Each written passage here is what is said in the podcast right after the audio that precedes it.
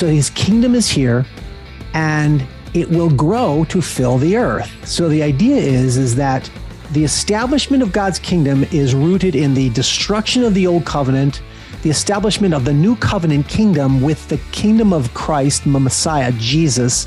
He is now king over all.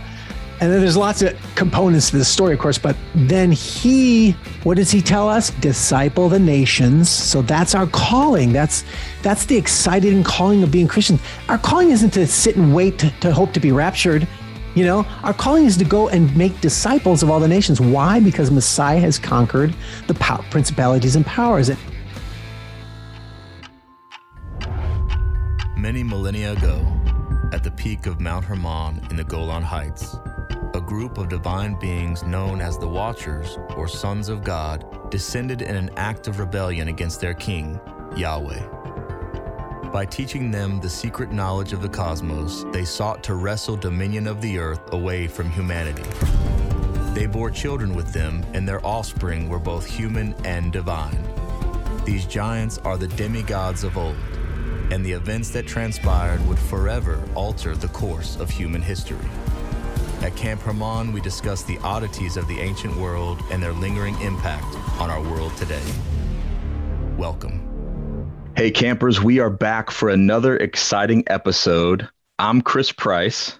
I'm Tori. On tonight's episode, we are going to talk to one of my favorite authors, Brian Godawa, about end times prophecy. And we have a lot of questions, don't we, Tori? We have quite a few questions, Chris. quite a few, quite a few. And um, Tori, before we jump in with Brian, do we have any camp announcements? Funny you should ask. We actually do. For those of you who don't know, we officially launched our memberships. Chris and I are super, super excited.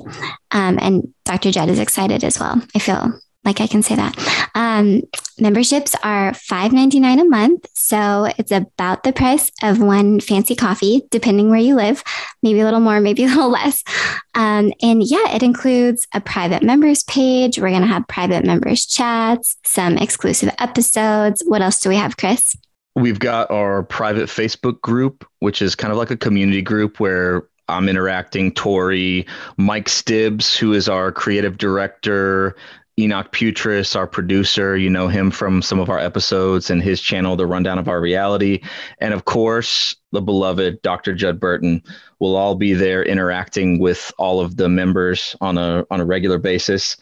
And one thing that we plan to do in the future, not just plan to do, we're going to do, we're our goal is to drop a short documentary every month. So we'll be working hard to to produce those documentaries. And then we have our Antediluvian 10 part miniseries that's that uh, we're starting production on very soon. So we're really excited about that. So you guys can go to camphermon.com, sign up, be a member. Uh, pretty much we're going to be using those funds to produce these documentaries, to produce the podcast, and just everything else that we have planned. Super cool. So we would we'd love to have you guys join us. So without further ado, Brian Godawa, thank you for coming back on. Great to be here. Great to see you, Brian. Yeah. Thanks for having me, guys. Yeah, absolutely. So Brian, we would we want to do a as deep of a dive as we can on end times prophecy. So I have got a host of questions. A deep, shallow dive, right? yeah, yeah ex- exactly. Because we only have about an hour.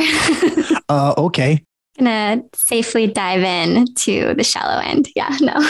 However long you want, I'll be here. Um, thank you. Yeah, absolutely. We appreciate that. Let's kick this off with talking about the rapture. What is the rapture? Is there a rapture? Why do people think there's a rapture if there's not a rapture? Well, I guess you got to start somewhere, don't you?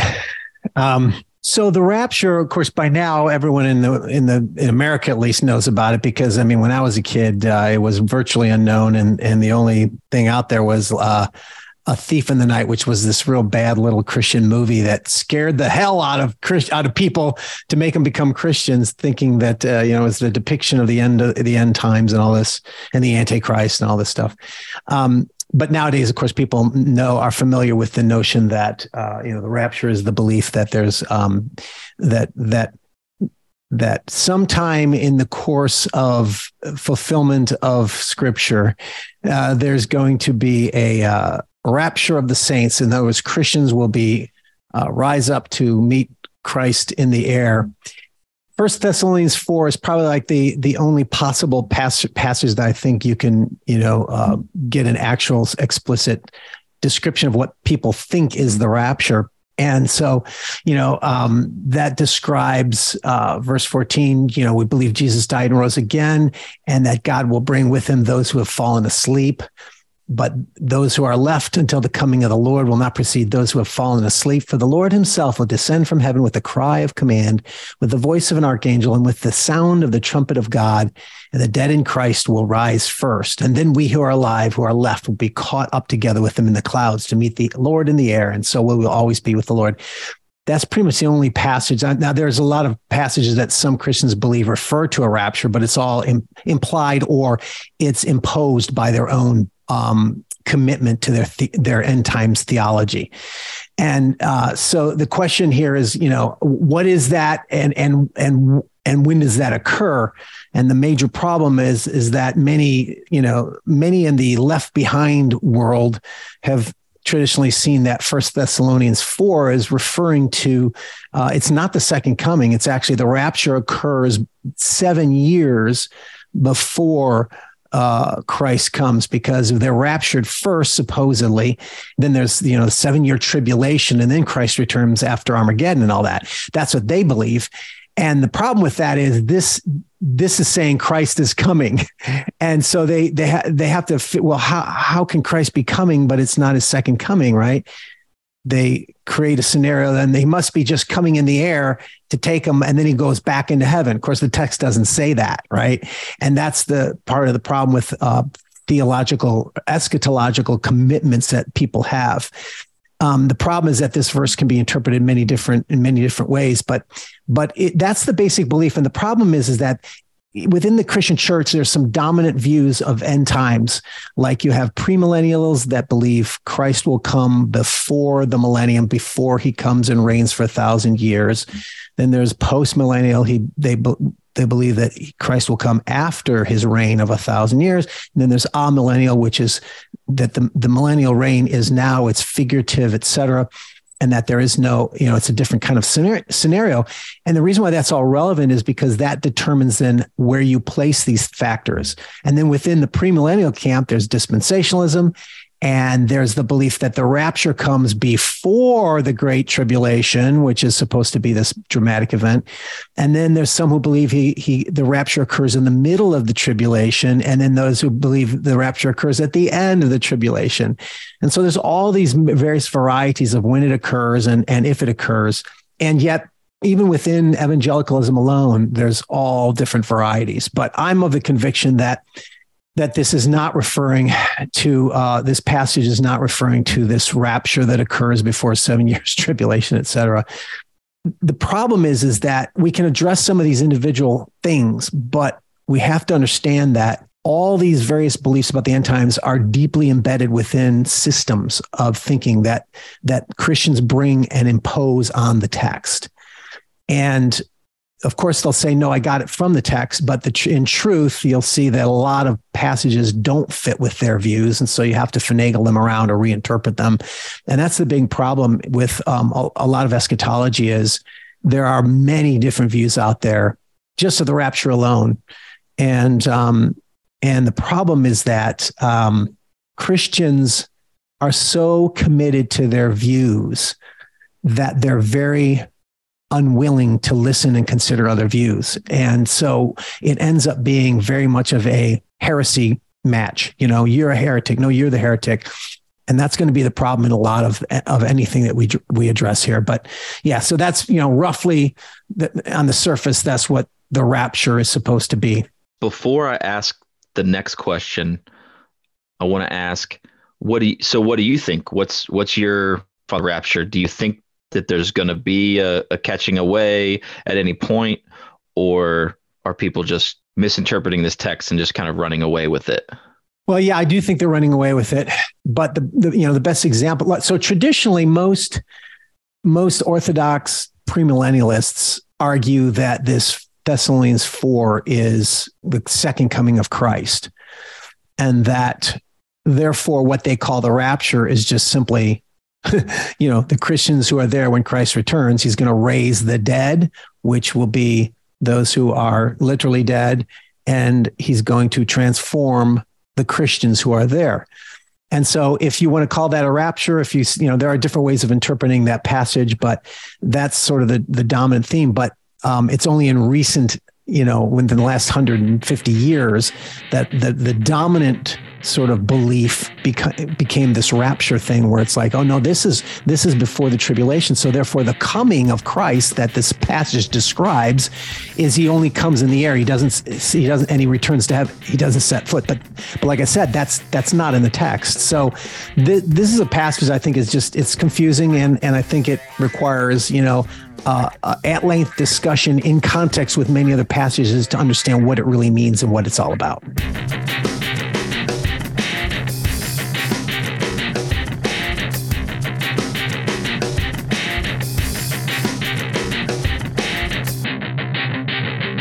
Wait, Brian, what was the name of that movie again? The Thief in the Night? Yeah, Thief in the Night. There was uh, okay. a like in the 60s, I think they made it. Of course, now the big movie is Left Behind or the big series that most people are aware of because it was so massively important. So, so, you know, I, I would call that the dominant view you know there's lots of different interpretations and even within that camp there are. So we just need to be aware when we're talking about these issues there's lots of different views. And every view that anything i'll address people will have in their minds but what about this? But what about that? So we have to understand everything's a system and that's what makes it so difficult because we have systems discussing individual things that are reinterpreted within their systems and that's what makes it such a difficult discussion to have. Right it's like unconscious beliefs that you don't even know that you've adopted. Yes. Yeah, I definitely am. So I grew up with the left, the Kirk Cameron Left Behind is the movie that scarred me, you know, as a child. And so I wake up in the middle of the night thinking my parents are going to disappear and their pajamas were going to be laying in the bed, you know? Um, yeah, but so, I mean, and I don't know, full disclosure, we said in the last episode with you, you know, like a pan millennialist, I think it'll all pan out in the end. That's kind of, that's kind of my current view that I'm adopting. But um, I guess I'm just starting. I definitely grew up thinking that there was a rapture and everything, but um, I had a teacher at Christian school and you know in high school um, who kind of pointed out like if there's a rapture and that's Jesus' second coming, then that means there's a third coming later.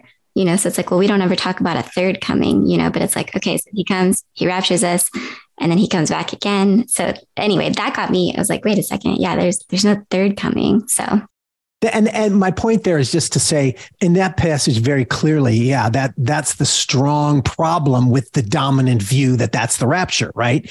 And and people say well then that's the post tribulation rapture. But it, it doesn't matter because it's all tied up with the second coming anyway according to uh, you know the dominant traditional interpretation anyway. So uh, but what you just said is exactly where the views begin to break down. When you see when you look at the text and you say but that's not what the text says. And so that would require a third coming. And and then what does coming even mean? The word coming is, is there's a couple different words erchomai and parousia which is a dominant one. But you know what that actually means is the presence of the lord. And that's a whole nother thing to discuss. What does that what does that even mean?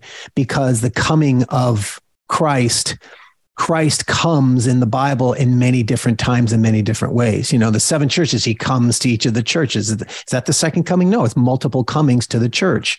There are, God comes to many nations to judge them in the Old Testament. Then in the New Testament, Jesus says he comes to Jerusalem to judge. And so that's a whole thing to talk about. But this is why I like, I almost prefer, you know, the exegetical approach where it's like, you know, take some, take a dominant passage like Matthew 24 or, or talk about the book of Revelation. Cause you, so this is going to be a problem. I don't know what your questions are, but you know, the tendency is to bounce around to this verse and that verse.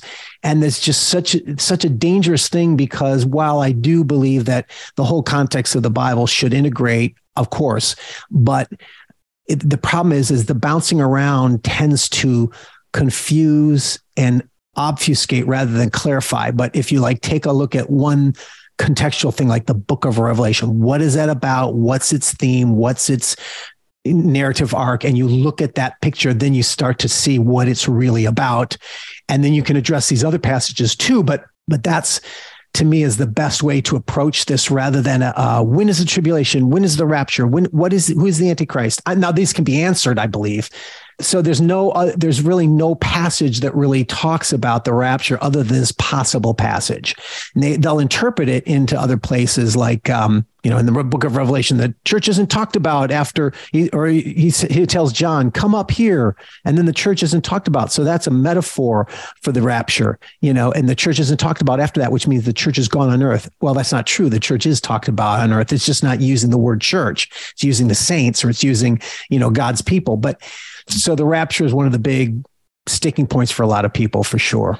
Yeah, Brian, I agree with you. You know, because most of the passages that make up our collective end times views, whatever they are, it's like, even though all of the books in the Bible are collectively God's word and it's like what the Holy Spirit inspired, you know, but like Matthew was written independently of Thessalonians and independently of Revelation. And so but we we it's like a buffet, right? Because we're like, well, Revelation says this, and Thessalonians says this, and Matthew says this, and so yeah, it's tough. I'm not saying that it's impossible or that we shouldn't cross reference, obviously, because we do cross reference, and that's that's sort of inescapable in a way. But I'm just talking about, but we have to be aware that's the danger, you know. I because you know, like like I've spent. um for instance, uh, I've spent some podcast series where we literally just walk through every verse in Matthew 24 to discuss how it was fulfilled in the first century. Many Christians believe Matthew 24 was something talking about the future second coming of Christ in our future.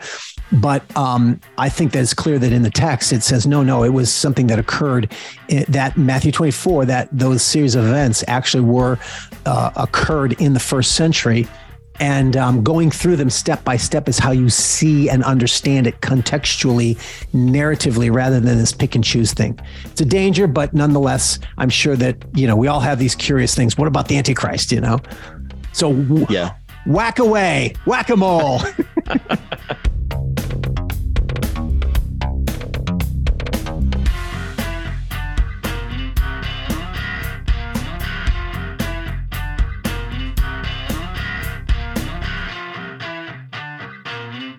Uh, we I'd like to talk about Matthew 24 in a little bit, but before we get to that down the road here, I'd like to talk about is partial preterism. Is partial preterism biblical, and what do partial preterists believe?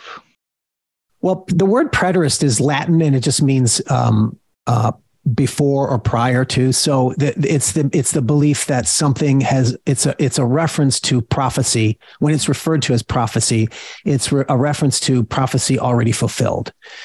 Um, and so what that means is is all christians are preterists meaning um, we all believe that the messianic promises were fulfilled in the past in Christ, you know, that he would be born of a virgin and that he would be born in Bethlehem and on and on, you know, what is it, 300 or more prophecies about Messiah. So all those are fulfilled in the past. Does that make them irrelevant for today? No, of course not.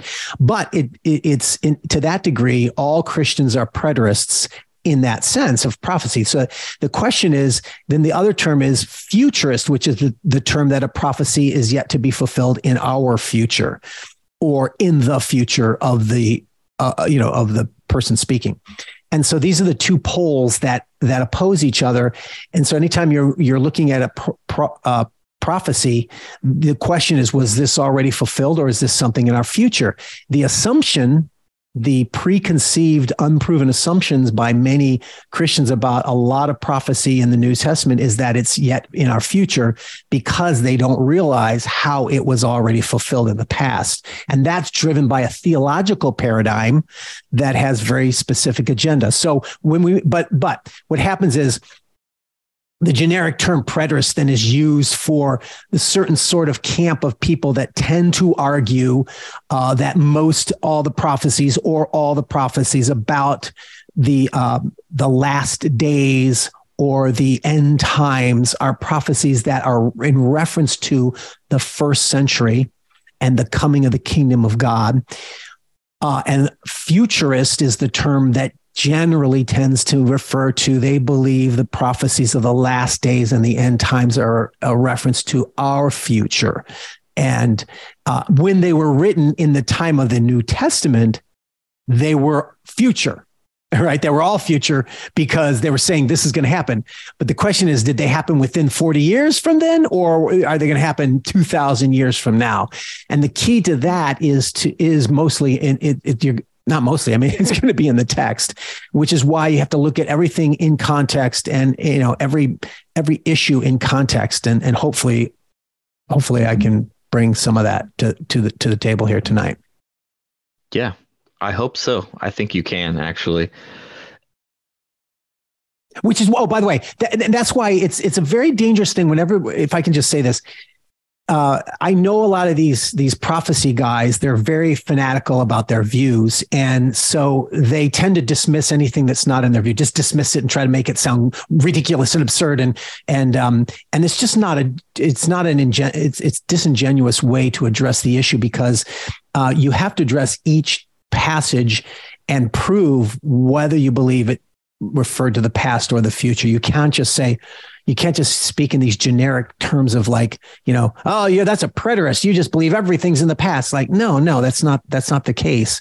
And uh, by the same token, you could say, well, you, can't just say, oh, you're just, you're just a futurist. You wipe away everything and, and think that it happens. If you, no, you've got to look at each passage or each concept in context and discern uh, biblically, uh, you know, when was it fulfilled? So, sorry, go ahead. Yeah, no. So that kind of ties into talking about what is the tribulation?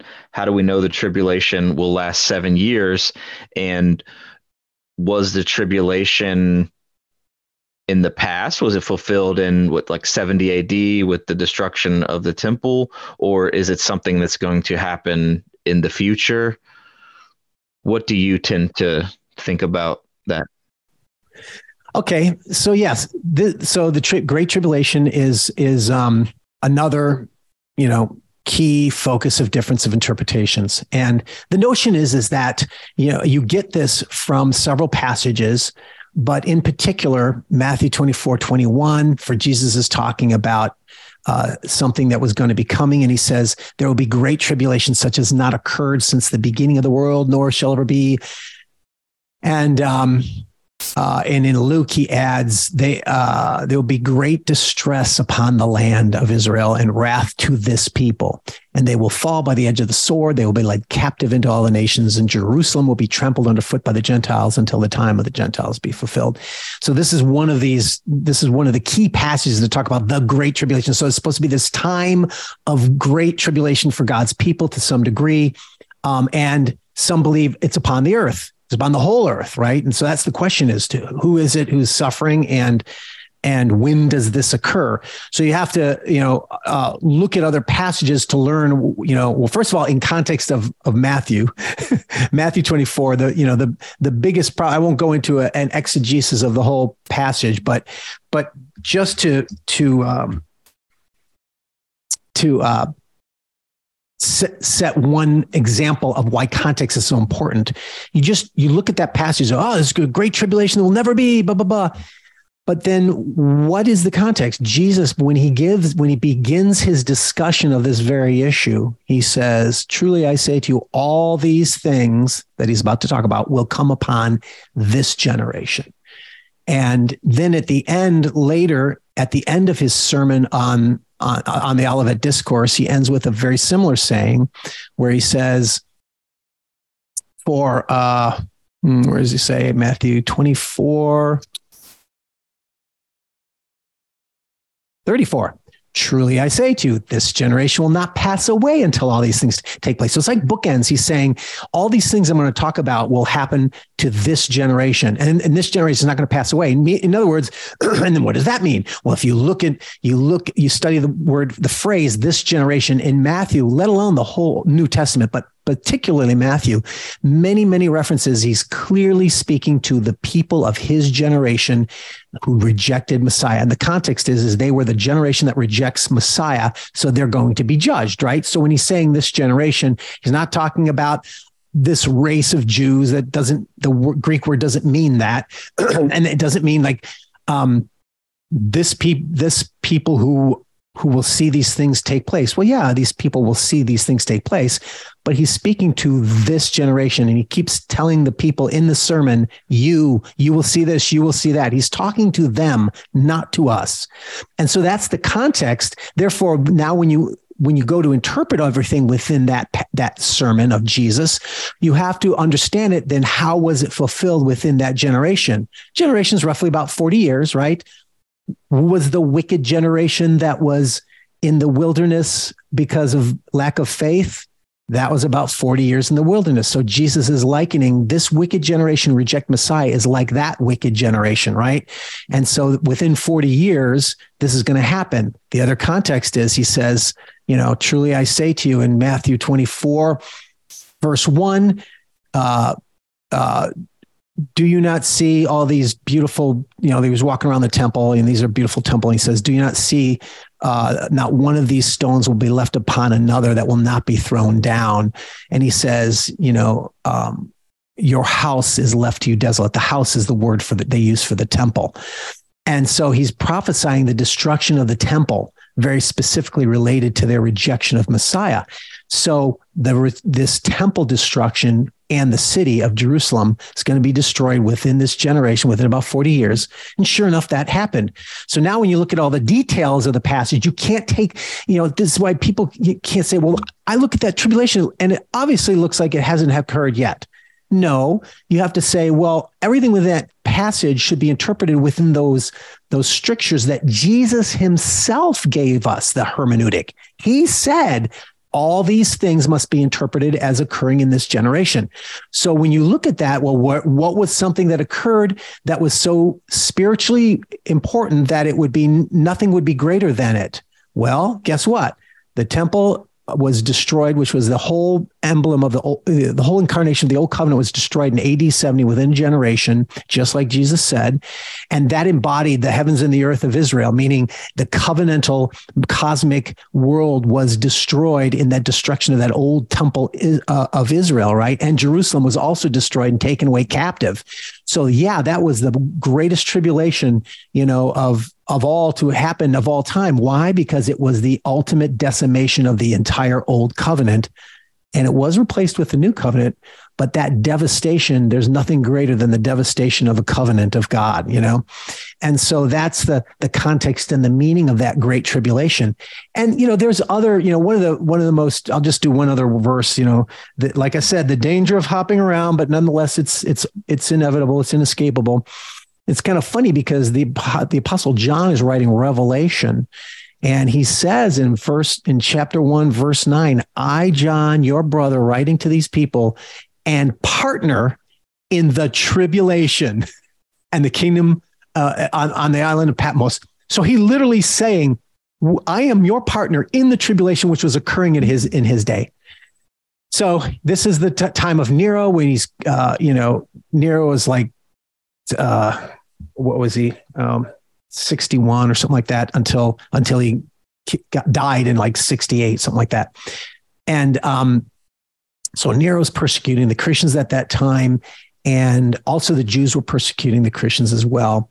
And then they got rome to join in with them. So so this tribulation is in the bible says it was happening in the days of john and so um, now there are other issues that people will have to bring up. You'll have to address. There's everything's complex, but there's answers for everything. Trust me. You just got patience, and you got to seek out other viewpoints. And and the the idea there is that um, you know people say, yeah, but the Book of Revelation wasn't written until 95 A.D. That was way after the destruction of the temple.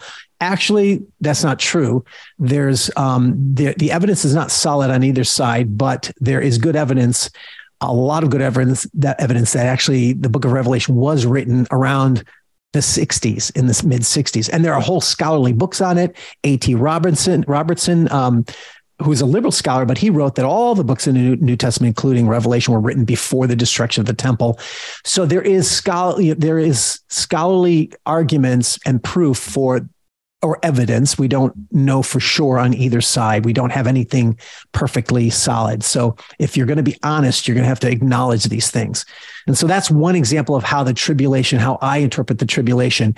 Um, many people who assume that Matthew 24 is in the future, right? Well, then they they they they're going to believe that well, this is in the future because Jesus doesn't say this is about the second coming. And these are assumptions that they bring to the text. And my argument would be if we look at each component within Matthew 24, for example, you, I can show you how biblically there is precedent for every one of the images, whether it's abomination of desolation, whether it's coming on the clouds, whether it's um, like a thief in the night, all these elements that Jesus refers to, there are precedents usage of that language in the Old Testament. And the key, my argument is going to be the key to understanding Bible prophecy in the New Testament is to, to find out what are the Old Testament precedents? Because almost everything in the New Testament, prophetic wise, uses imagery that was already used by the prophets in the past. Sometimes they're even quoting or using the same themes as prior prophets like Isaiah or whatever. They're drawing from those those motifs, those images, right? And so if you want to understand each of these elements, you've got to you've got to understand them in context not only of the passage but also of their the tradition of Old Testament prophets, which is where they get the imagery from.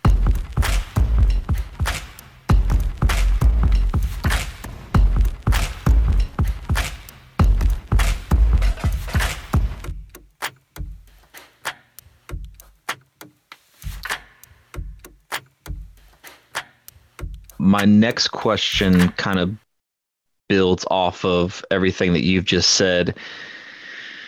Is there a fictional series that anyone has written that might walk us through some of what you've talked about, maybe even putting us in the story of John on Patmos and the destruction of the temple guy. and what, what it might have guy. what I it like might you. have been like. you know, this is one of the problems of me discussing this. I'm, I'm like, you know, uh, the dominant almost everybody talking about Bible prophecy these days are these are these futurists, and so they're they'll just you know people hear it over and over again. I'd rather just talk about my view and show you why my view works, but because I don't really um, I don't believe in these other views anymore, and and they, everyone always, always hears the one side they don't hear the other side. And it's my contention that we you need to listen to all sides and and and listen to all of them even the ones that disagree with me. I'm not saying you know right. but my view is the minority. And so you need to you need to open up and listen more. And i don't want to be talking about what they believe because i i just don't see there's much substance to it. However um, what you just said is thank you for the plug for my ser- my book series. So I've written a novel series, four novels called Chronicles of the Apocalypse. And what I did was I call it the origin story of the book of Revelation. In other words, I try to tell the story in the first century of what it, what it may have looked like with Nero persecuting the Christians, Paul and Peter getting um, uh, martyred, uh, what the church was like hiding out from from the persecution. You know, just sort of the real world picture of that day but I also bring in the supernatural component of the divine council and and um, you know the gods of the nations, etc., which I draw from my other uh, series. But I incorporate those into a storyline that's very you know big, epic, romance, action, demons and angels, all that kind of stuff. And my goal is is to try to say, well, here's how I think maybe the first century Christians might have understood Revelation as applying to themselves, and I've had many people read the series and say, well, I don't necessarily agree with his theology, you know, or his eschatology, but I've really loved it. And I enjoyed how he was able to to uh, sort of put flesh on the bones of the theory because yeah we can talk abstractly about and and even exegetically which is i love but but i also understand a lot of times a lot of this stuff is just so complex and goes over people's heads but you can really absorb it through a good story through a good narrative and that's why i wrote chronicles of the apocalypse no, I did not write it to mimic Left Behind. Chronicles of the Apocalypse is actually the conclusion of my prior series called Chronicles of the Nephilim. It all is connected because it's all one theology. Um, but I, but it was an exciting opportunity to uh, do something that's very truly original and almost nobody else has done.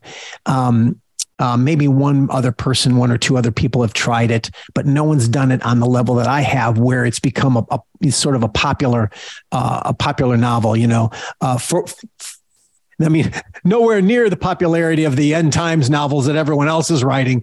Trust me, I'm not writing. You know, I've I've had people say, "Oh, you're why don't you just give it give it give out the word of god for free in your novels why are you charging for it you know um, you're just after the money it's like trust me i i wouldn't write this viewpoint if i wanted to make money because it's not a big money maker um, however there is a big big money in the what i call the prophecy industrial complex and what that is is this this this general notion of and it, every every decade and every generation thinks we are the Trojan generation, right? We are that generation Jesus spoke of. We're special. We're important to God. Everything's going to happen to us. So every generation, they tend to interpret all these prophecies. Oh, Ezekiel's Russia, and then it's China, then it's Islam, this, this, and that. And it changes every decade, if not every 30 or 40, uh, if not every generation, right? And they're always wrong always wrong. And if the, you think, and the guys today are saying, "Oh, but now we're right." No, they they had it wrong, but they, but but we got it right now. You know, well, okay, that's logically possible, but it's not likely because if you look at the last hundred years, they're saying the same things, using the same passages, applying it to their day. Why is that wrong? Why is that bad? Because it was not intended to be applied to their day.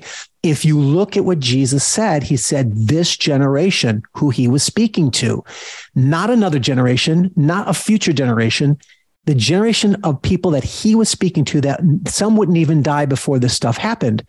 And so, so, um, what I'm getting at is, is when you're, when you, you you build these systems on where that generation so then we're special. And it's all about christian conspiracy theorizing. It's just a conspiracy theory. It's like look at all this. I'm connecting all these dots and and you know this is russia and this is that and this is china and all this. And it it it continues to prove to be wrong but also it breeds people love doom and gloom and they really do and it, it, and it makes you feel like you're alive because you are seeing evil great evil in the world that that we're supposed to stand against in some way or pray against or something or wait to have Jesus delivered us from the evil instead of doing something right? So there's all these components i think that go into the psycho- psychologizing of end times that makes it an industrial complex of big money making. People love to be threatened, love to love fear. They're drawn to it because it makes you feel alive. This is real. This is evil. And we are special to God. And all along, that's not what the text is saying. And, and, and you know, um, the, the Matthew 24 is just a good example, but the same could be said of Revelation. If you go through a study of the Revelation, m- many people just assume that it has to do with our future. And um, my argument would be if you look at it closely, and I've done teachings on going through the whole book of Revelation. Um, uh, you go through it, you see, no, it, it's it's rooted in the first century fulfillment. Meanwhile, at the production studio, Tori, do you have a minute to talk? Well, yes, Chris, I absolutely do. In fact, there is nothing I'd like more than to take exactly 60 seconds and talk with you. Let's talk over there. Tori, I'm really concerned about our writing staff. Yeah, you look concerned. And might I say, that's a whole lot of sweat coming off you, Chris. I know, Tori. It's the sweat of concern. This is a serious matter. I'm listening, Chris. Tori, you know the writers are going to make us say absolutely crazy things for Camp Hermon. Yeah, I've suspected this for a while now. What if they make us sound like we're one semi short of a full convoy? Or like we're walking around with only one sock thinking it's totally normal or okay? Or one cup of sugar short of a cookie dough batch? Tori, you really get me. Well, Chris, don't worry, I'll protect you. Thank you, Tori, but how? How will you protect me? By using this flaming sword I purchased off Wish.com? It even came with free shipping. Ow! Well, don't touch it, Chris. It's a flaming sword. First, this sword is really neato. And second, I feel safer already. That's great, Chris. And remember the most important thing that will keep the sweat of concern off your brow of pooling What's that, Tori? that the writers will somehow sneak in the fact that Camp Hermon has really affordable memberships that will go towards monthly documentaries, extra super secret podcasts. and a store with merch, Kevlar Joe's coffee like the Bigfoot blend, and you'll be able to see these at camphermon.com. By the way, thanks for praying for me. You know how much I love coffee now. And don't forget that Camp Hermon has sweet soap to wash away all that sweat residue. Judd's Musk is my favorite soap. It's so wonderful that I get to smell like Judd every day, all day. We really are fortunate, Chris. Also, you might sweat a little bit less if you remove that super cozy Camp Hermon hoodie, too. Great cheeseburger with fries. You're right. Tori, you're a good friend. Chris, you're the best. Now let's get back with the group before they notice that we've been gone. Enoch thinks that everything he says is super important, so we need to look like we're at least paying attention. I think it's that handsome face he has. He's just used to people staring at him blankly in wonder. Um, so when the white Freemasons came up to the tower of the black Freemasons, they had a big argument. And the leader of the black Freemasons, Oh, he's still on the same topic. the leader of Good. white His plot's paced like a soap what opera, but in podcast form. Chris and Tori, do you have something you wish to share with the class? Indubitably, Enoch. Indubitably.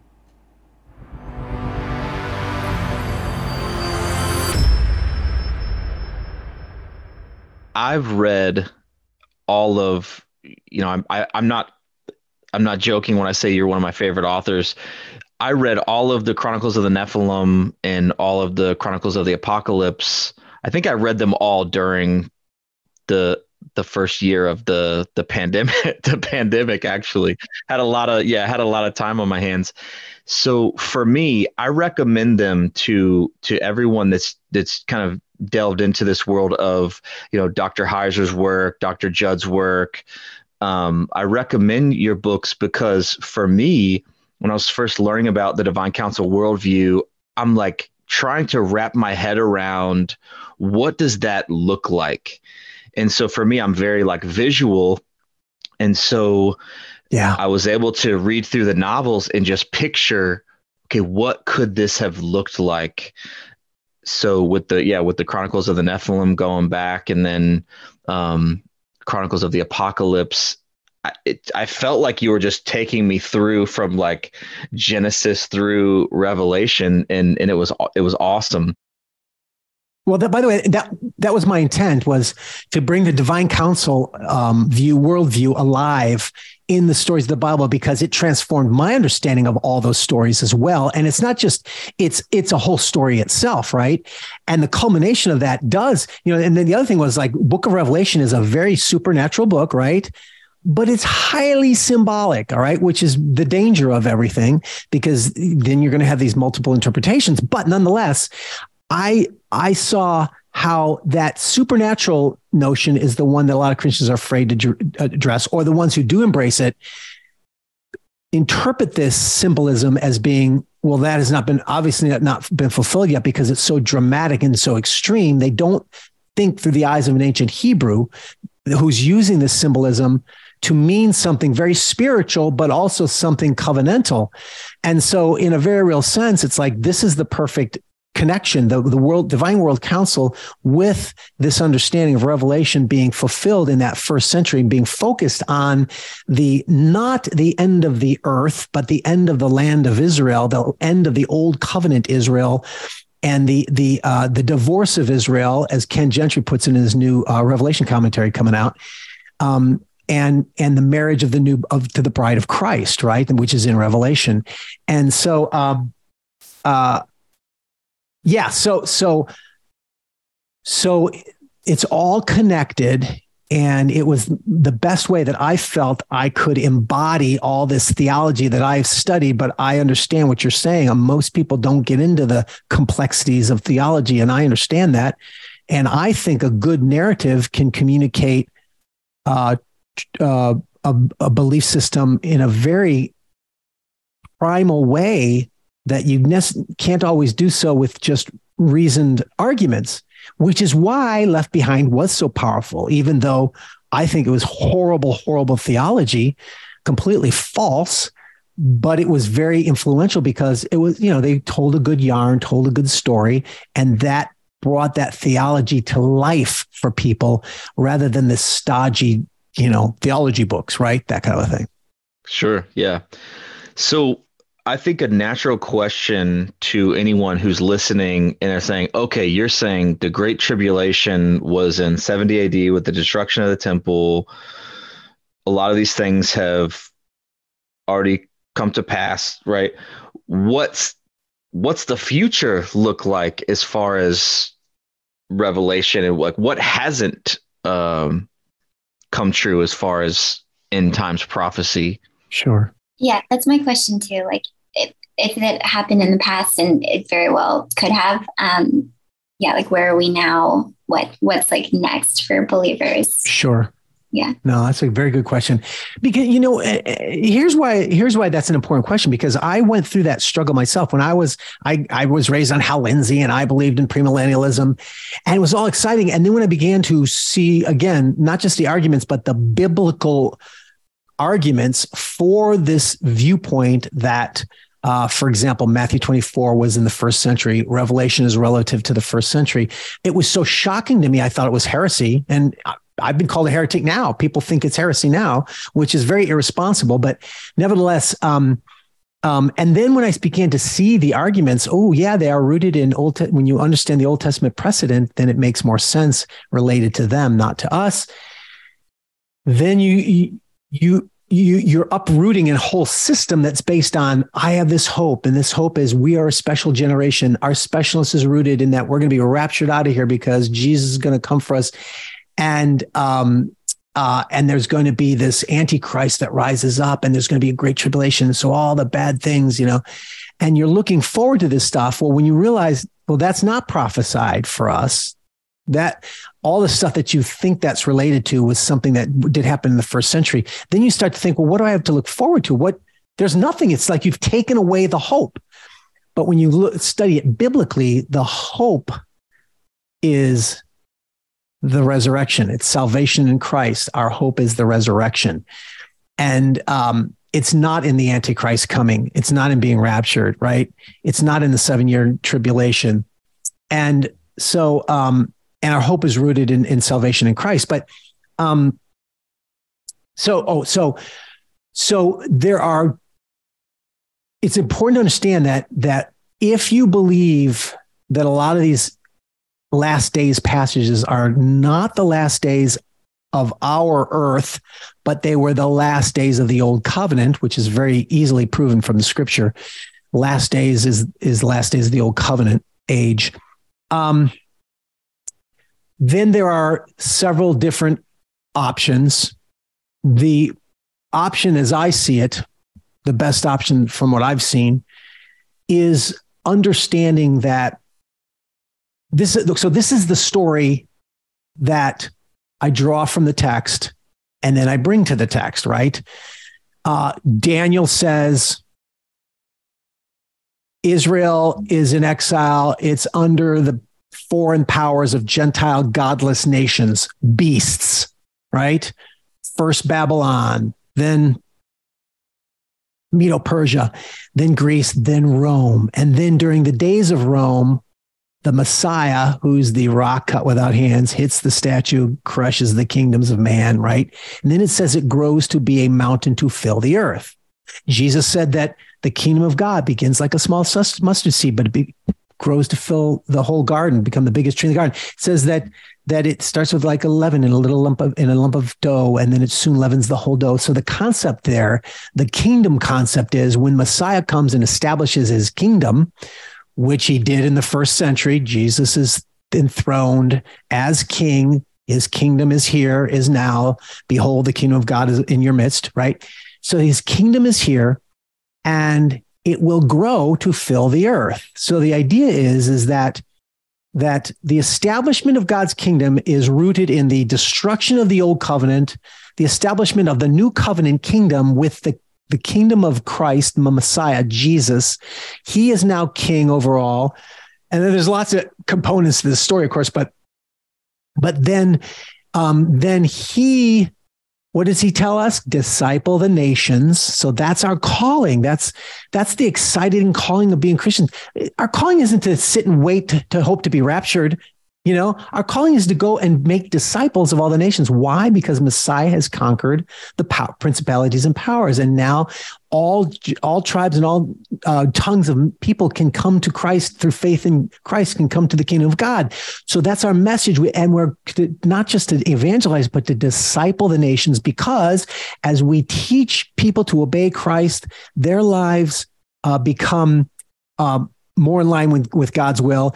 And then as groups of them become larger and and that community grows, that becomes a major influence on the earth until it grows to fill the earth. So the kingdom of God is growing to become a victorious kingdom that will outlast all other kingdoms. That's what Daniel says, right? And so, and that all begins in the first century with the coming of Messiah. And so we are in that time period of the growth of the kingdom of God. And there are ups and downs in history. Yes, I know we had Hitler, but then we won World War II, right? And so there's going to be there's going to be you know ups and downs in history. But if you look back, would you rather be living 150 years ago where you didn't have dentistry, you didn't have health, you didn't have you know I mean all kinds of oppressions, you know even slavery, right? So it's like a, a lot of stuff has been done away with, but even then it's it's been done away in pockets. So it still has room to grow. God's kingdom still has to grow on the earth. So that's the exciting um, biblical picture of the kingdom of God that we are a part of. Greater is he who is in you than he who is in the world, rather than uh, sit back and point out all the evil because the church is going to lose. And that's what most futurists believe. The church is going to lose because the Antichrist is going to take over. Uh, some of them believe we'll be whisked out of here. Some of them believe we're going to go through the tribulation, but nonetheless, the church will not be victorious on, on earth. And that's why we're looking forward to the, the pointing out the evil and hopefully Jesus will rapture us away so we don't have to deal with it. Or, um, you know, we're going to go through this great tribulation and we're going to, you know, uh, see the Antichrist. They're looking more for the Christ than the, I mean, they're looking more for the Antichrist than for Christ himself. So th- those are the two those are the two dominant pictures. There's many varieties within those, but those are the two dominant narratives. Either Christ's kingdom is going to be victorious over the earth over a long period of time with ups and downs, or the church is going to be a failure and Christ is going to come back and have to rescue us. And so uh, now those aren't, you know, both sides would argue that these these are in these components of the narratives are in scripture again, that's where we just have to sit down and look at these passages passages one by one and say, is that is that what the text says? You know.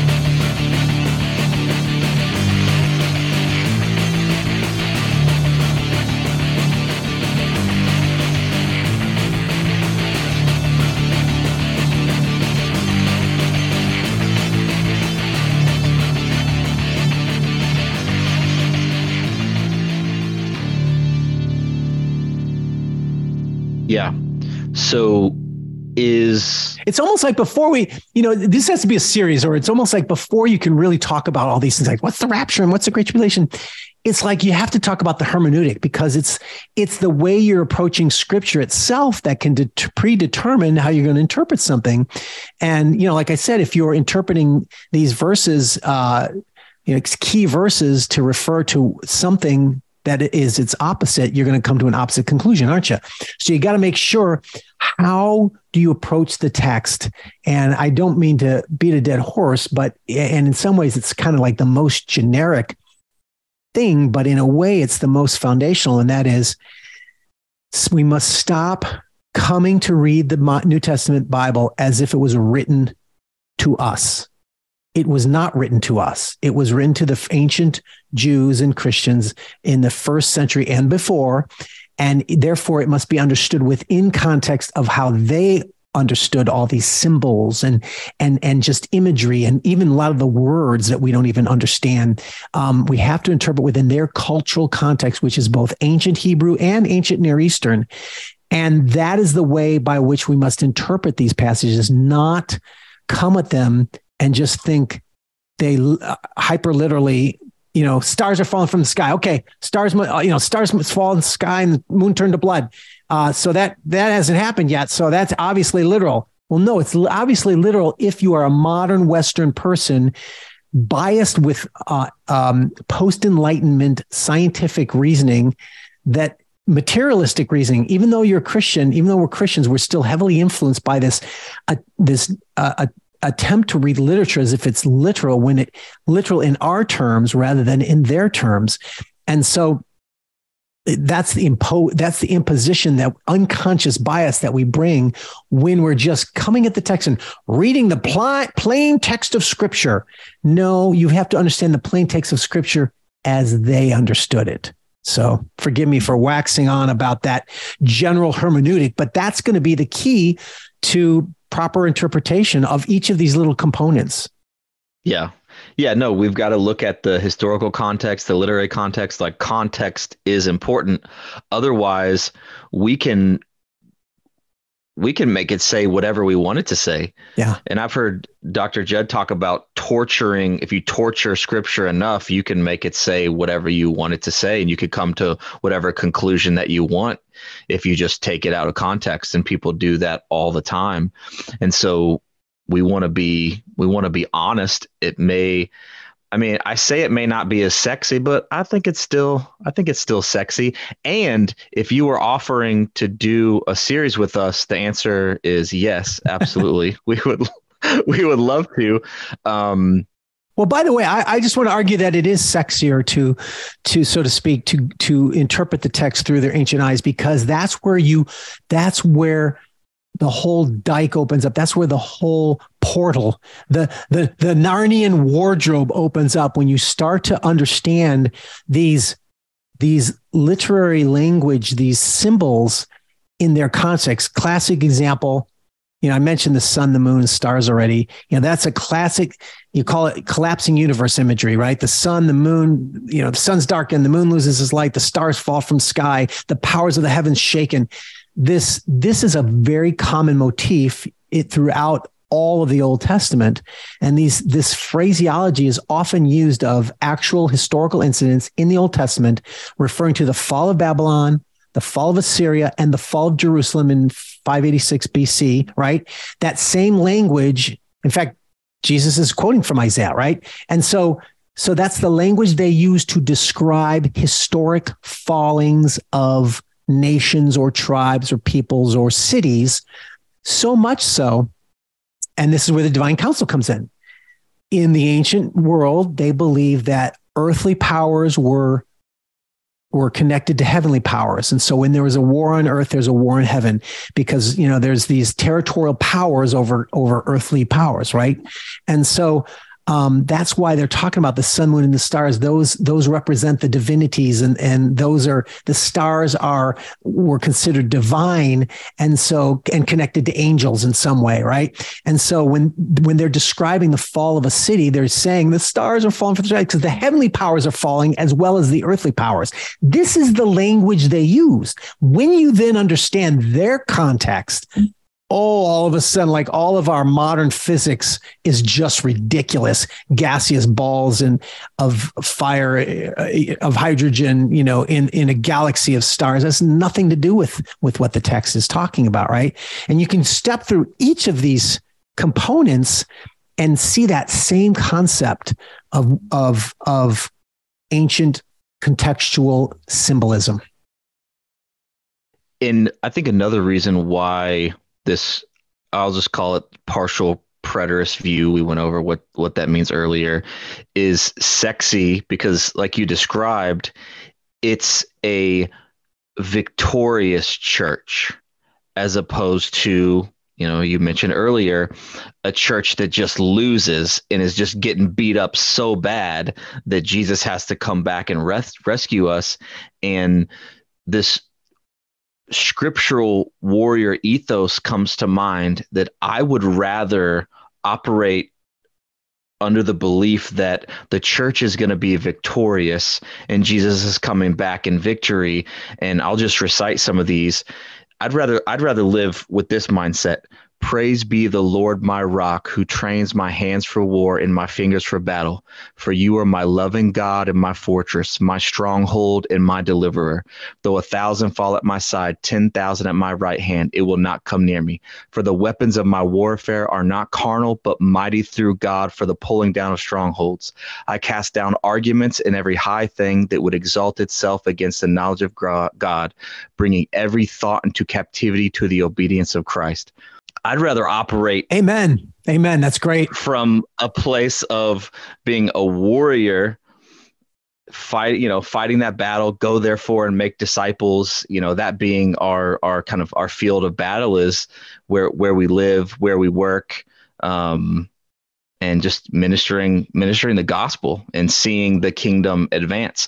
So another thing that I would like to ask you about what do you think about like a coming like one world government, like the new world order, Illuminati, and how all of that kind of stuff plays into this end times view that we've been discussing? Because the the futurist side, I think, would say like it's all it's all that's coming proof. to a head. Yeah, exactly. Yeah. That's this is proof. All this stuff that's that's happening that things are you know getting bad. The uh, an alien dis- deception and just all these different things.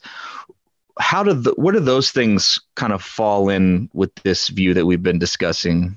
Yeah, my general my general approach to that is to get, force people to realize how myopic we are, how how how um, culturally narcissistic we are that we interpret the whole world through our experience and our you know uh, we think uh, like i said you know we think we're the last generation we're so special and all this kind of stuff.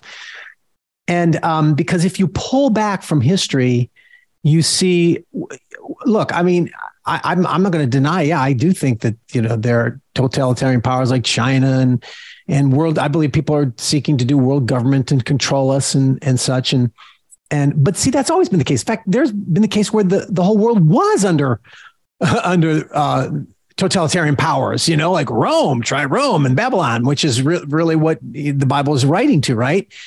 And so we've been there before, and and and understanding that the, yeah this is part of the cycle of human nature because man is sinful and evil so man will always seek to be a nimrod a, a tyrant right and so this isn't anything new um, and there have been times in history where evil was, you know, pretty supreme over the over the earth or the known world at the time, right?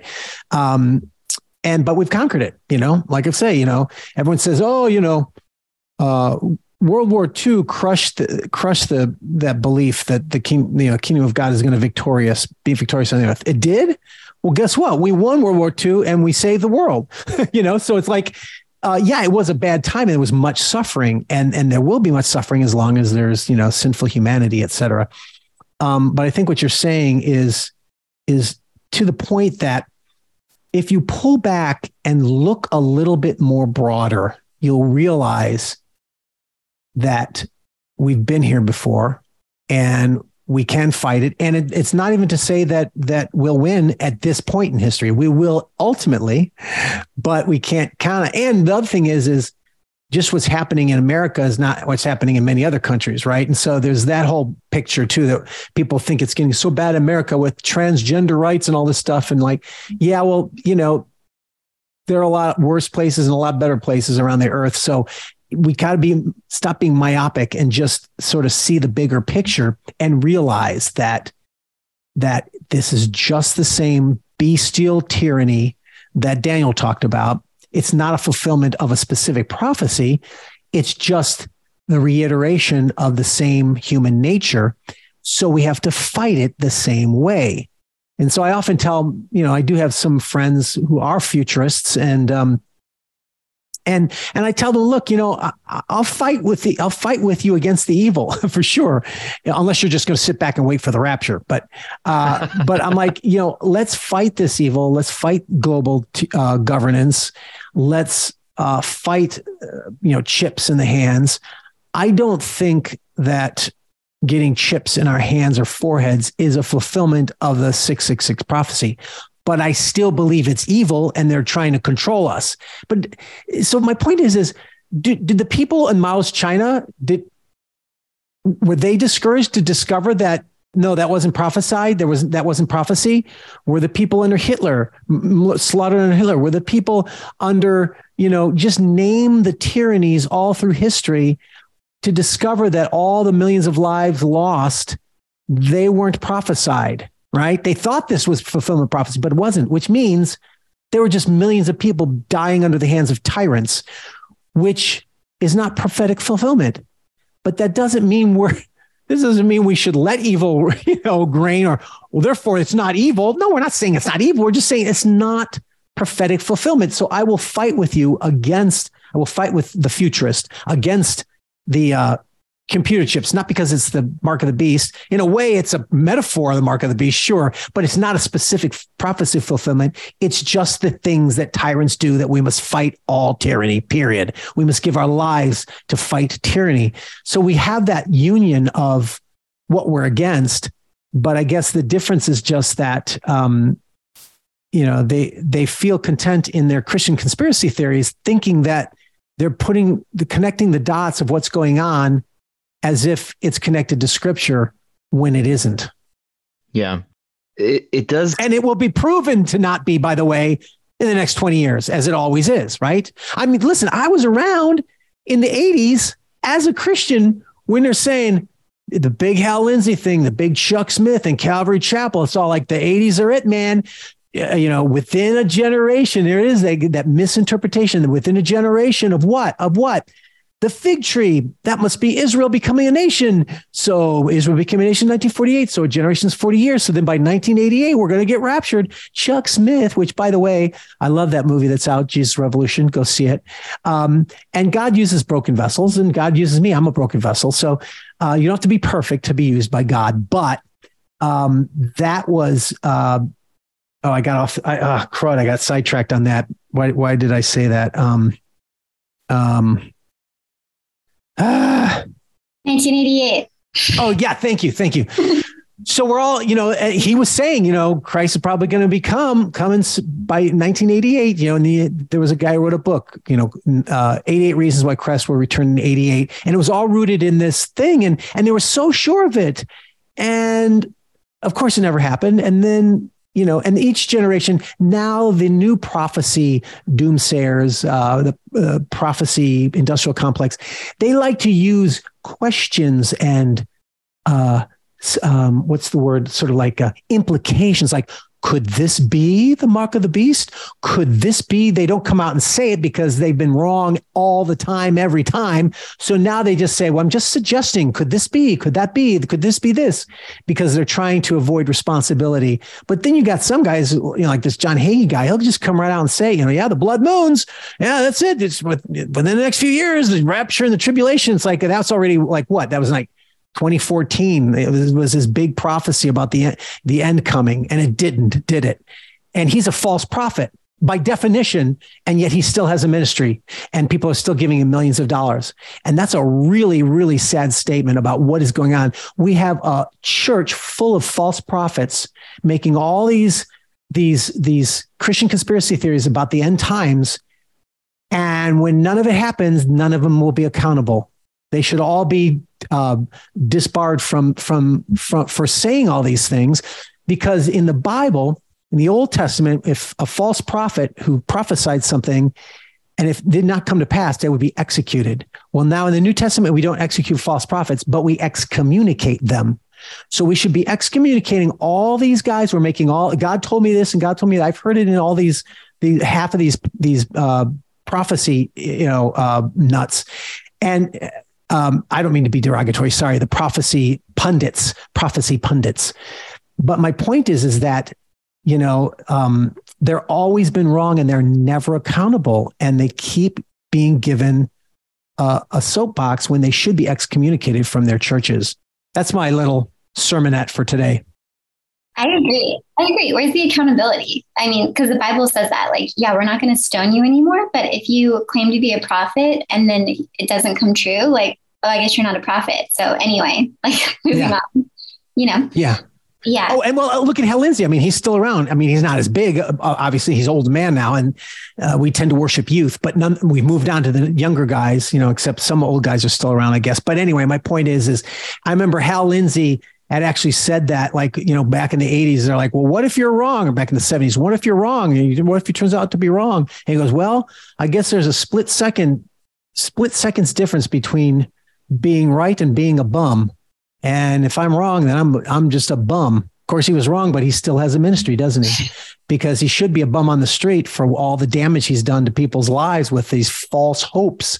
Um, and people have given up their faith for this stuff because when you root it so you root this end times beliefs that this is proof that God is real and that the gospel and blah blah blah, you know, and and it's like everything's rooted in this and we're in the end times. Well, when it doesn't happen, what happens to those people? Well, they throw out the whole system. It's like, well, then your Christianity is false. Because why? Because you falsely made your end times uh, eschatology be your defining character of your faith and your message to the world rather than the gospel message your message is it's the end times, right? And you think, you know, what would people getting saved because they're getting scared in the kingdom, right? They're realizing that God's going to judge them. And I was there in the 70s and 80s when that happened, and I felt that same sense of urgency. Uh, but that doesn't justify the, a lie. That doesn't justify falsehoods, right?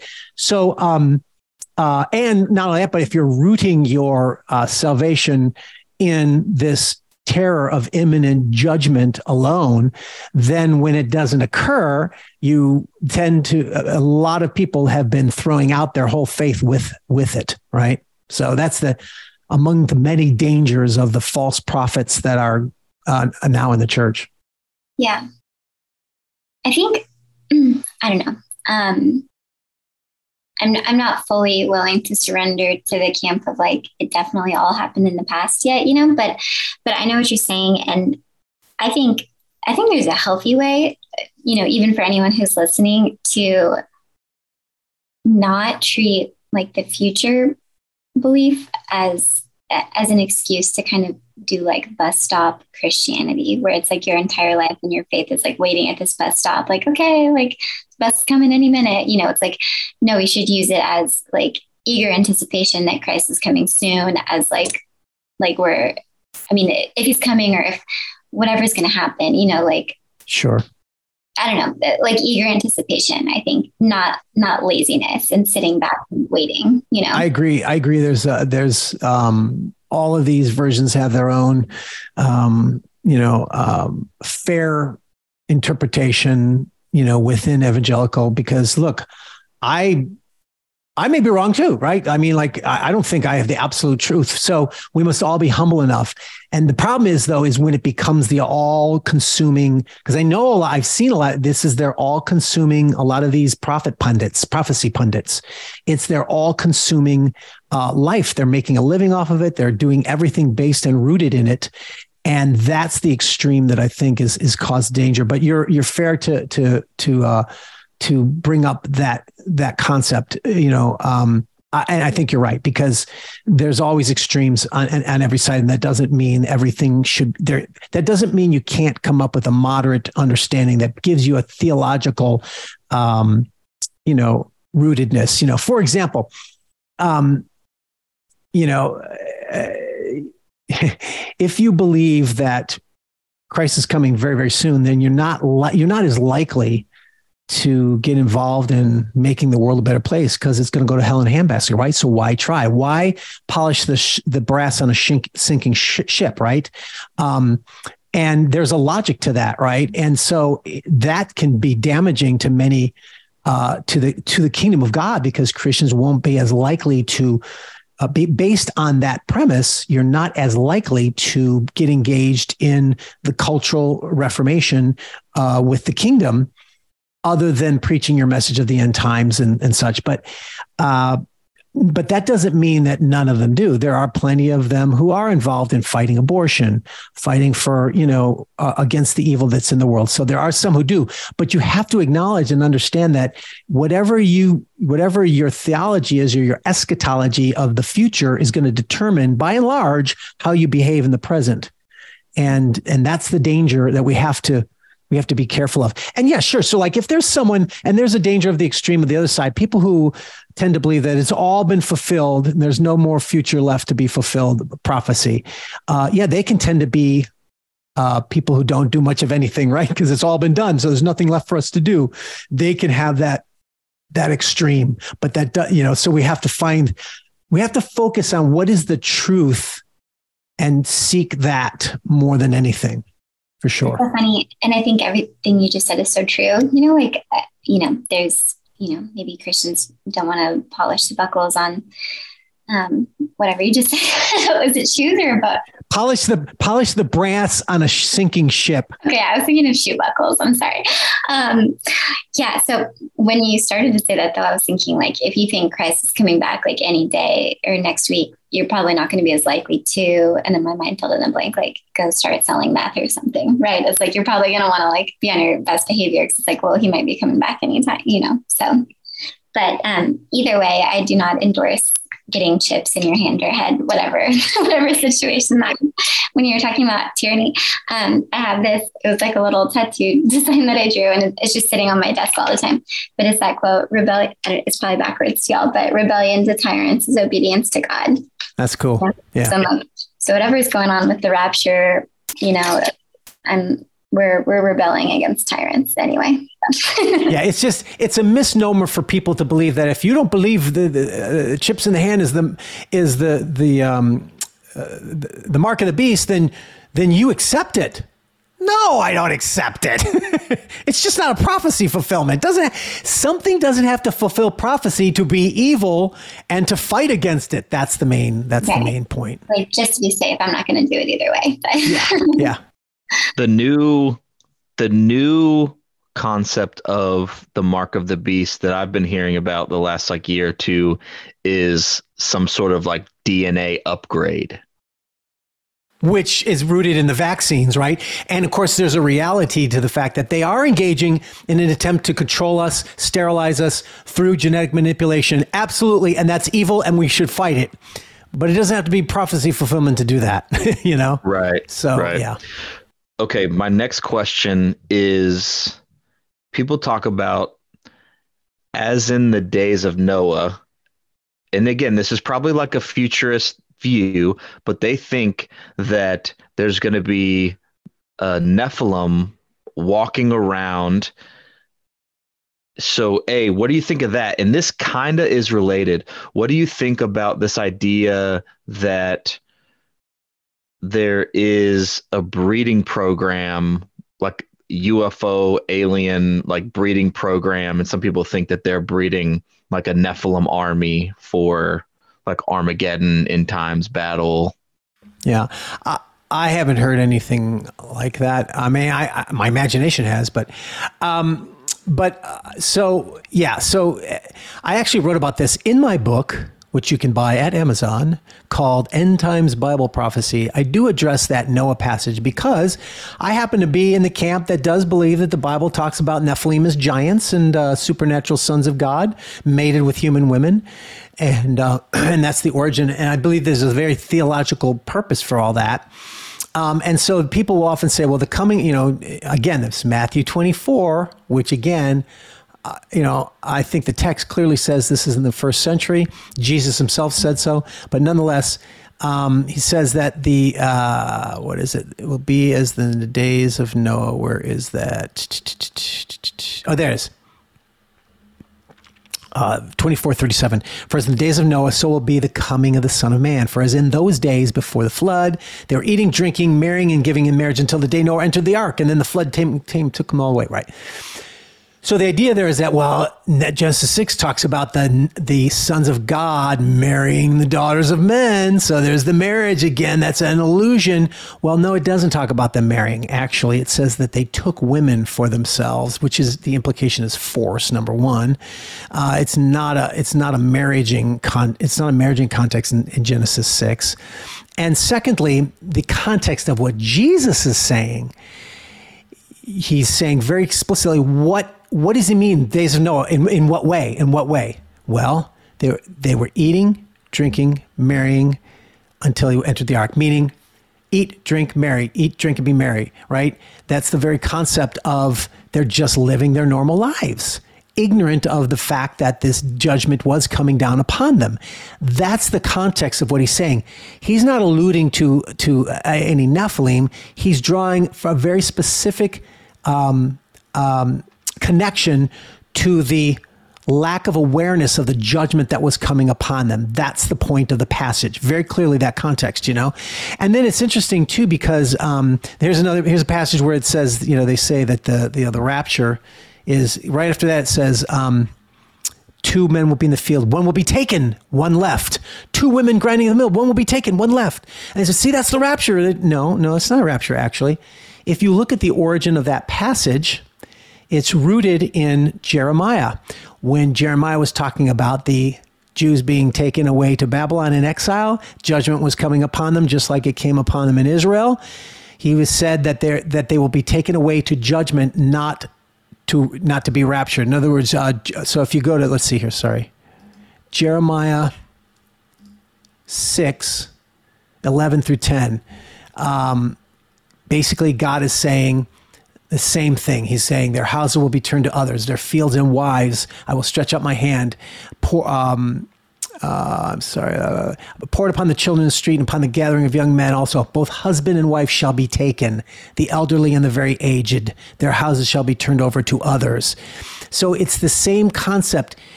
But think about this. So he's saying, he's using the same imagery to describe the destruction of Jerusalem in Matthew 24 that jo- Jeremiah was using to describe the exile and destruction of Jerusalem in 586 BC. So he's saying that people will be taken away. But think about this the taken away was taken away to judgment. The people who stayed in Jerusalem were not judged. It's the people who were taken. So when he's saying one taken, one left, that's not, that's the opposite. The people who are taken are the ones who are judged, not the ones who are left. See? So that can't be the rapture uh, or what they think it implies the rapture. And the other context there is coming isn't the coming of the Son of Man. Isn't that the second coming?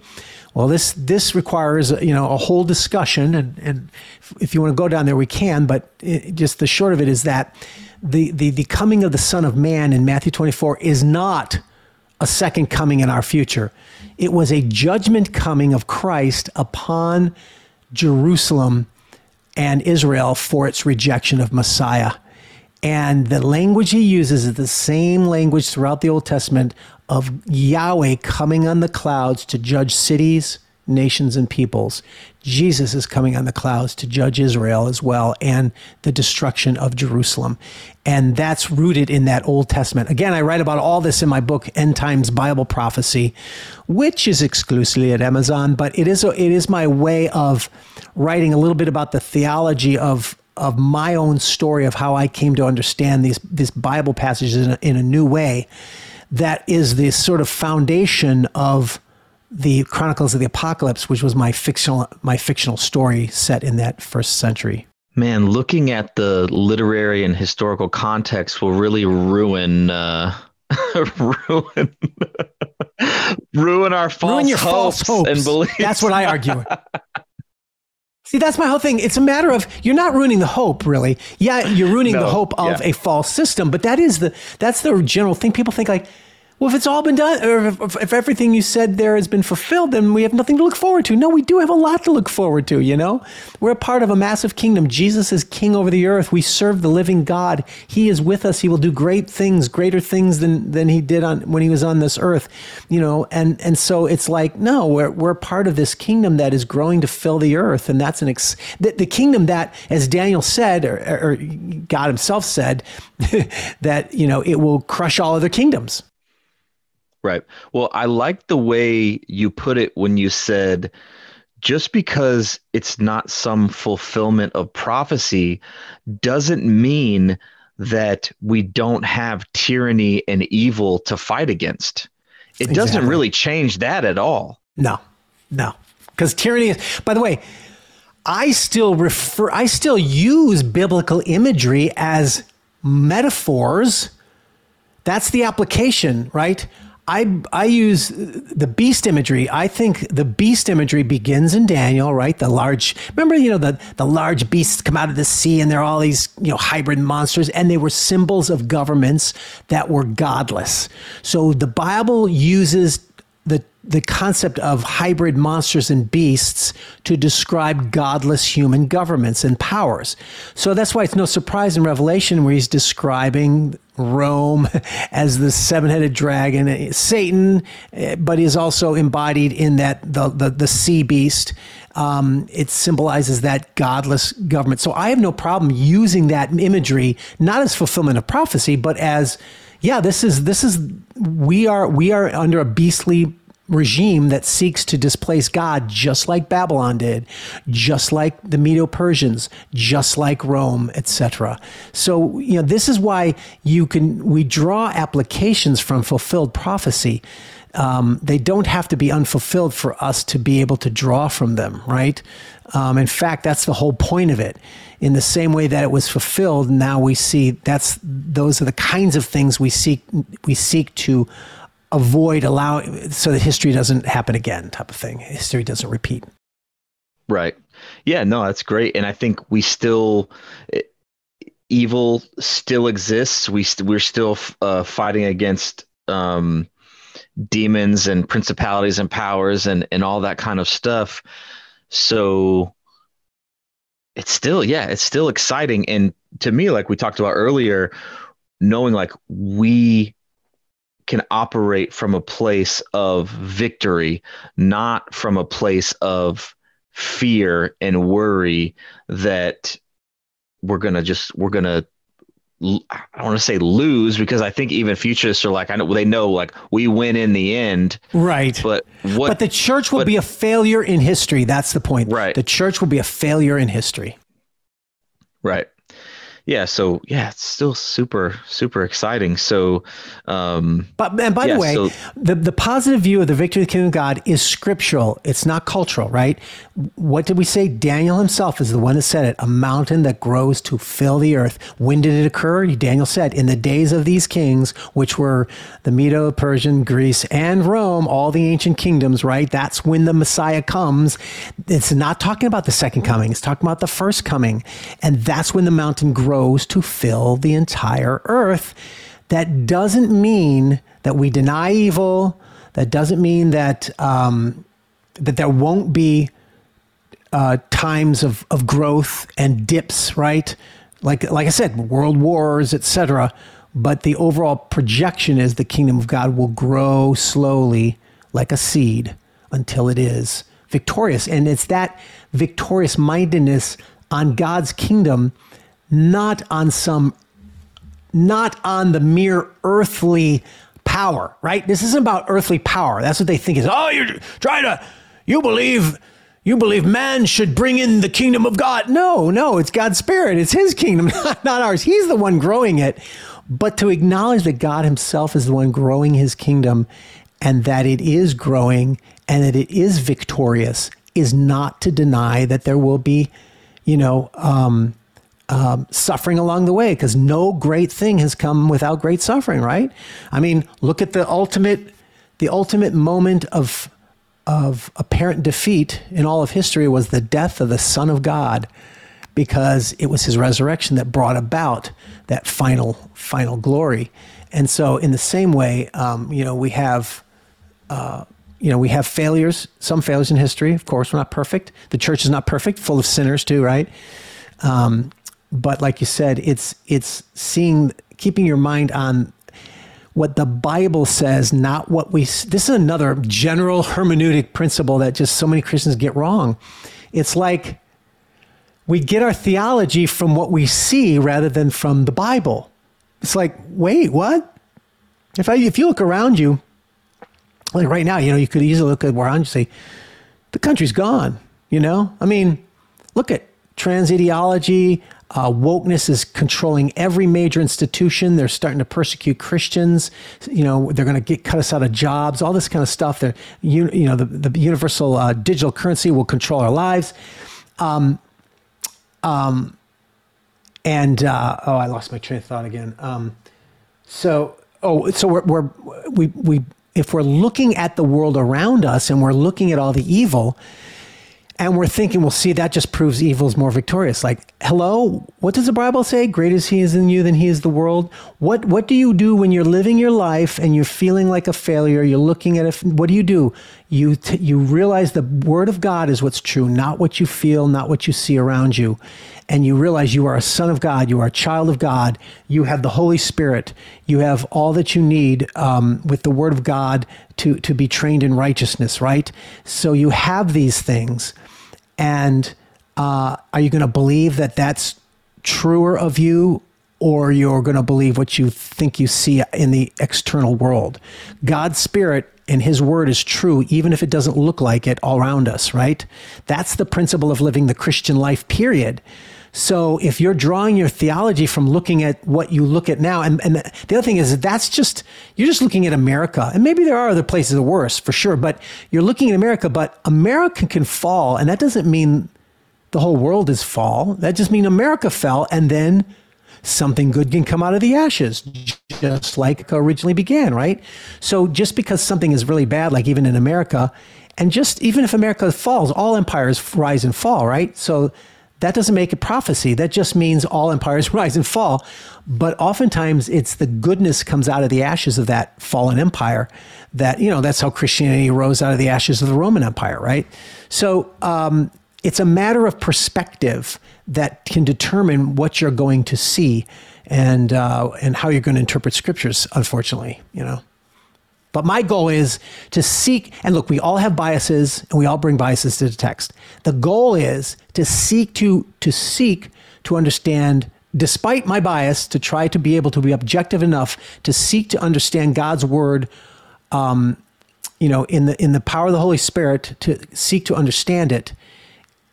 And that sometimes we come to a realization the Bible's saying something that's very different from what I think or feel and then I have to change my mind on that because I have to trust the Bible, not my own feelings. That's what I'm saying about this whole historical thing and, and end times and all that. The or the the sort of um, the mode that you're taking as a Christian. Are you going to look at this victoriously or as a failure that we're rescued from? That those are the biases you have to get past your own bias and seek to say, well, what does the text say? What does the Bible actually say? And if it's different from what I think or feel, then I have to adjust my my thinking to what God says, not to what I see in the real world, and not the real world even, not to what I see in the external world around me, because that's not what's really going on in the heavenlies, is it? Absolutely. Brian, thank you so much for coming on. I really appreciate you breaking down and answer breaking down all of these things from this partial preterist view because it's important that we look at things from different perspectives and that if we want to have what is it neuroplasticity we've got to learn new things and and try to kind of stretch our our minds and our things that we we believe and challenge what we believe and think about things from another perspective. So one thing i want to encourage um, anyone listening who this is new to you check out brian's books the chronicles of the apocalypse again you can get them on amazon they're, they, i really enjoyed them like you said putting flesh on the bones of, of that theology even if this is new to you you'll get to he paints a great picture of what this view looked like back then. So even if it's new to you, at the very least they're very entertaining. So so check them out. And then if you want to if you want to see Dr. Heiser's work in the work of others like Dr. Judd come alive in your mind, also check out the Chronicles of the Nephilim. Both of them really helped me wrap my head around the divine council worldview, Deuteronomy 32, and all of that. So, Brian, again, thank you so much for coming on.